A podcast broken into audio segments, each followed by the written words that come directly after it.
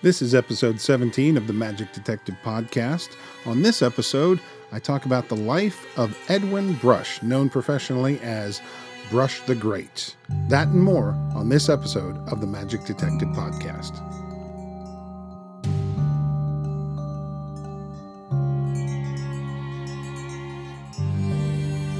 Hello and welcome to the Magic Detective Podcast. I'm your host, Dean Carnegie. I am the Magic Detective, and you are listening to episode 17 about the life of Edwin Brush. Brush the Great, another forgotten magician from the 20th century. But before we begin, I'd like to send out a big happy birthday to Mark Wilson, who turns a young 90 years old this weekend. Uh, also, in the sad news department, um, Anthony Owen who was a producer of magic specials in England, uh, passed away. I just heard about this today on Facebook. I don't have any details other other than he he's passed away and my condolences to his family and to his many friends. Last month, I shared a personal story with you that uh, I accidentally edited out of the podcast. I was trying to explain the reason there were not so many podcasts in the month of March. And it had to do with the fact that I personally had an accident and I was laid up and uh, basically unable to walk for pretty much the entire month. And, uh, and also, um, I was in extreme pain most of the entire month of March. Uh, so that sort of throws a wrench into any sort of desire to do podcasts. Um, plus, a lot of the research material that I needed for uh, this podcast and some of the other ones um, was in storage, so I couldn't get it. So, uh, so now I'm back on my feet and I'm trying to get caught up uh, for some of the time I've lost. And one of the ways that I'm going to do that is uh, with some mini podcasts. These will be shorter episodes, around 10 to 15 minutes long instead of the normal 30 to 45 minutes. And uh, it won't be the regular format, just going to be, you know, kind of some filler um, episodes basically on magicians that I just can't find a whole lot of information about, but I have enough that I think you'll find them interesting. So uh, that's something to look forward to down the road. Hopefully, that will also make my podcasts more consistent. So instead of having something once every two or three weeks, you'll have something every week with any luck. Uh, the next episode, by the way, episode 18, uh, is an episode on Doug Henning's TV specials. It's basically the second part of the previous Doug Henning uh, episode that I did. I started talking about the Henning TV specials in that one, and I only, I think I only got to episode, his special number four and I was like, I, I was stopping there because the episode was running so long, but I wanted to finish this out and do the remainder of his TV specials as well, and then just give a little bit more information on Doug Henning. So that'll be on podcast number 18.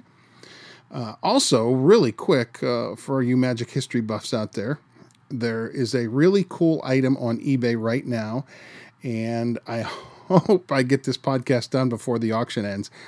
It's uh, the item is a Bible that was given out by Wyman the Wizard. Now Wyman lived in the eight, uh, the 19th century, and one of the things he was famous for were his gift shows, and he was always giving out really good quality gifts. And this Bible is one of the gifts that he gave out during the gift show, and it just so happens to be one of them is on eBay right now and I encourage you to go check it out and potentially bid on it. And best of luck to all the bidders and especially to the winner.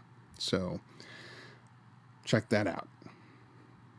And now to today's feature in today's age, it isn't uncommon to find people who will tell you they got inspired to become a magician by watching Doug Henning or David Copperfield.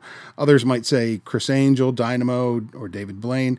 Uh, any really any of the modern magicians are sure to inspire a budding young magician. And it's also true you'll find countless folks who say Houdini inspired them, despite the fact that they never saw Houdini perform live. That is the power of his legend. But imagine someone telling you that the person who inspired them was Alexander Herrmann.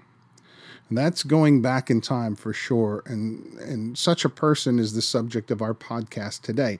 His name was Edwin Brush. He was born Edward M. Brush on March 21st, 1873, in Garden Prairie, Illinois. At the young age of 12, a friend of his showed him some pocket tricks, some pocket magic, and the magic seed was planted.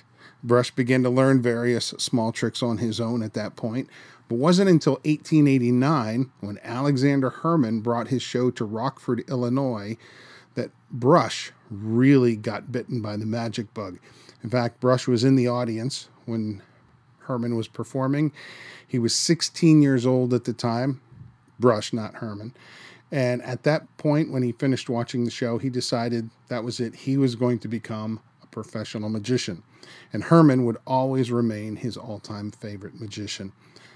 Brush actually went on to college for business and in 1895 went to work for a clothing company out of Chicago as a sales manager. And according to David Price's book, A Pictorial History of Conjurers in the Theater, Brush used pocket magic in his job as a salesman for the Strauss Company. He would use it, like many salespeople have done, to break the ice with potential new clients. And apparently, this technique was very successful as Brush went on to have the most lucrative year out of anybody working for the Strauss Company. He also took the occasional private show outside of his regular job, and these many gigs eventually led him to the conclusion that he was more than capable of going into magic full time. In 1900, he left the clothing business behind and ventured out doing only magic.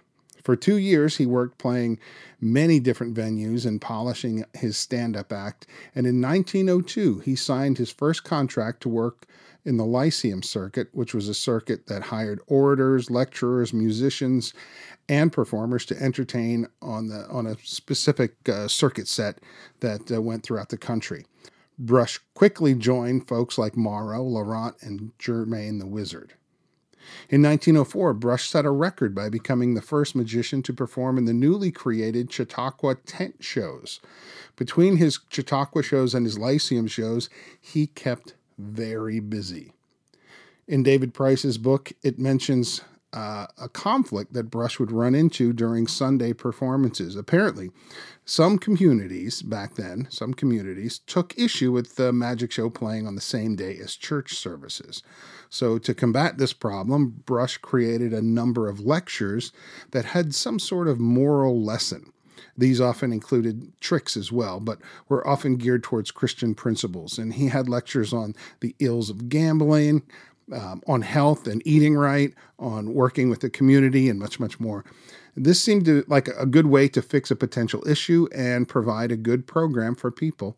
But according to a short article that I found in the Linking Ring, one of these very lectures got him fired from the Chautauqua Circuit. Brush continued to do Lyceum shows until 1927, when it is said he retired from the field.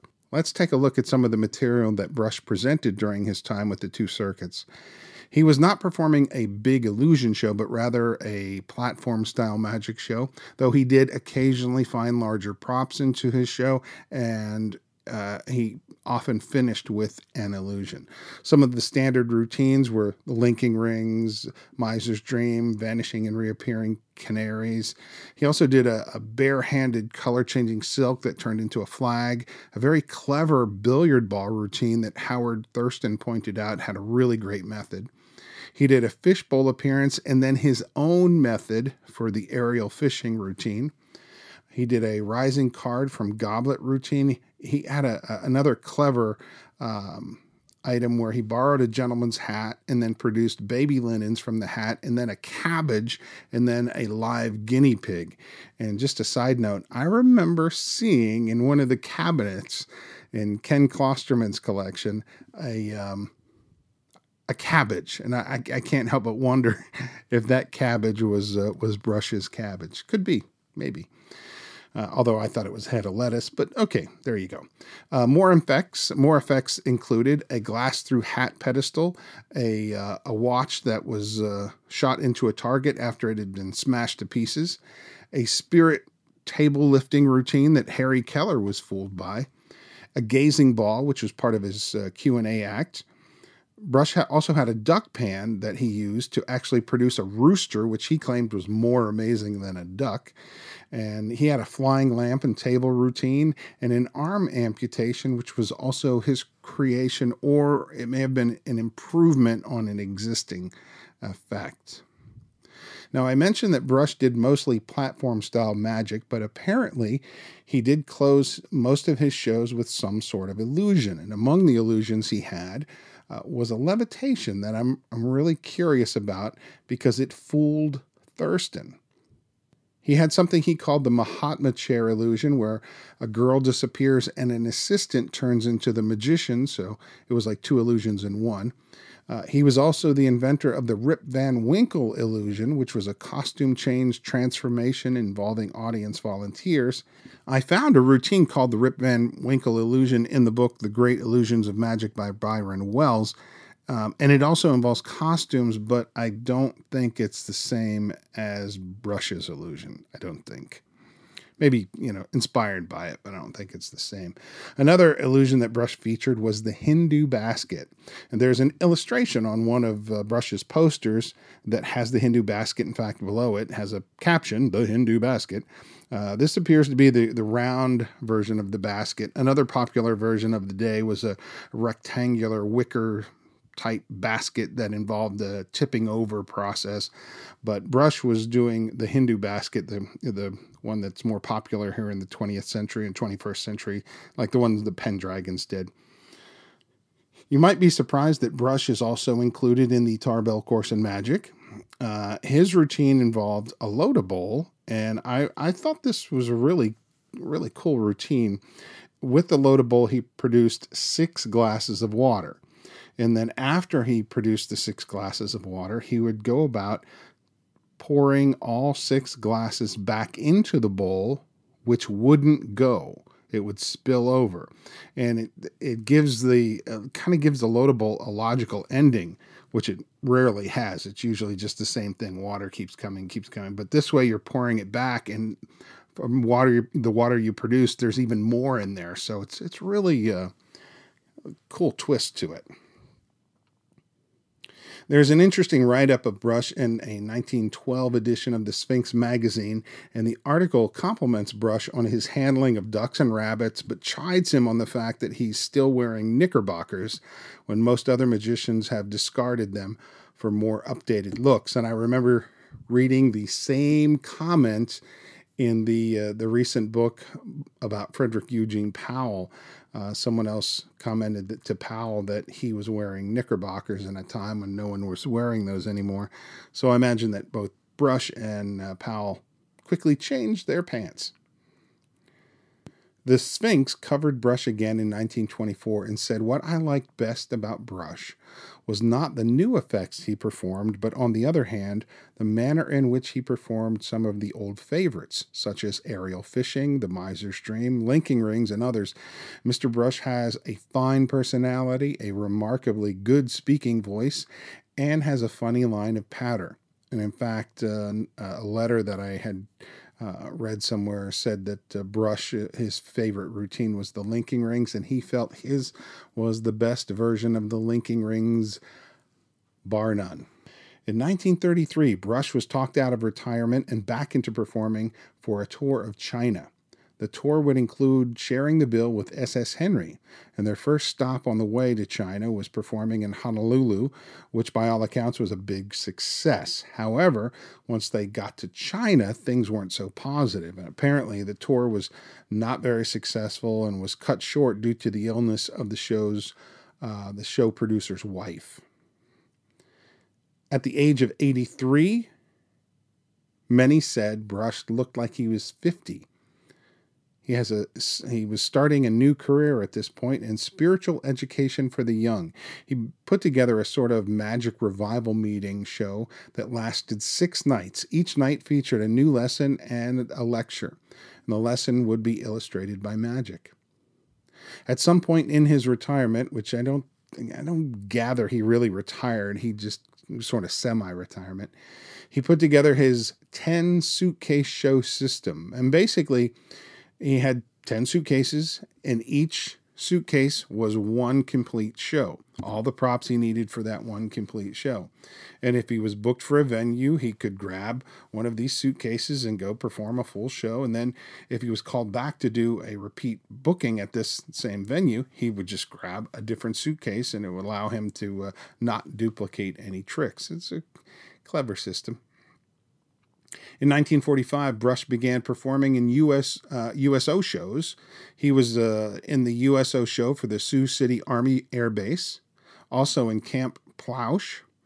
Uh, and here's a quote about his show at the USO uh, events. Though he is an old timer, his appearance and stage presence is comparable with any of the younger magicians. His act was very much enjoyed. He also, Brush, continued to create and build props.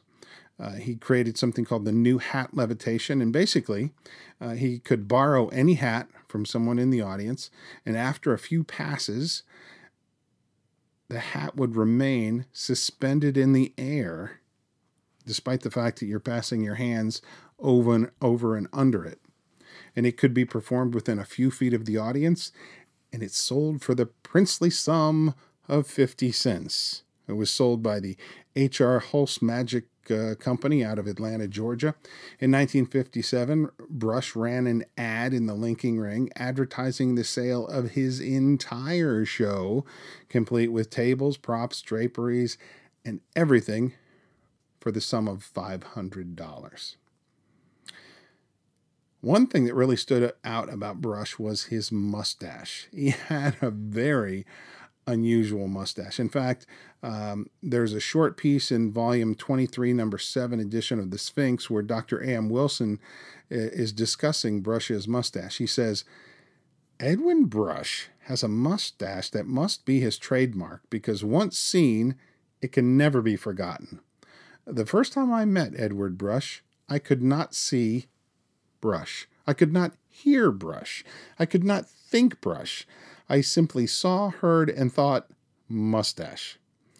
The mustache of the Kaiser is famous. The mustache of Brush makes that of the German emperor look like three lost feathers in an overdue duster. I'd say that says a lot about Brush's mustache. Actually, the first time I saw pictures of Brush, I actually mistook him for Dr. Walford Bodie. And speaking of Bodie, I believe I'm going to add him to a future podcast, which I'm really excited about. Uh, Bodie had a really wild mustache as well. It was different than Brush's. Um, Brush sported a smaller, thinner mustache which uh, pointed upwards. So I guess he must have waxed his mustache to have it point upwards. It gave him a very unique appearance. Uh, during his lifetime, Brush went by several different monikers Brush the Mystic, Brush the Great, Brush the King of Wizards, and Brush the Magical Artist. Uh, Edwin Brush died just shy of his 94th birthday on March 30th, 1967 Another source said March 18th. So if that's correct, um, yeah, it must have been it must have been March 18th because he was born um, on the 21st. So if he was just shy of it, there you go. So I don't know where I got that 30th date, but trust me, I went through a lot of different sources to find it.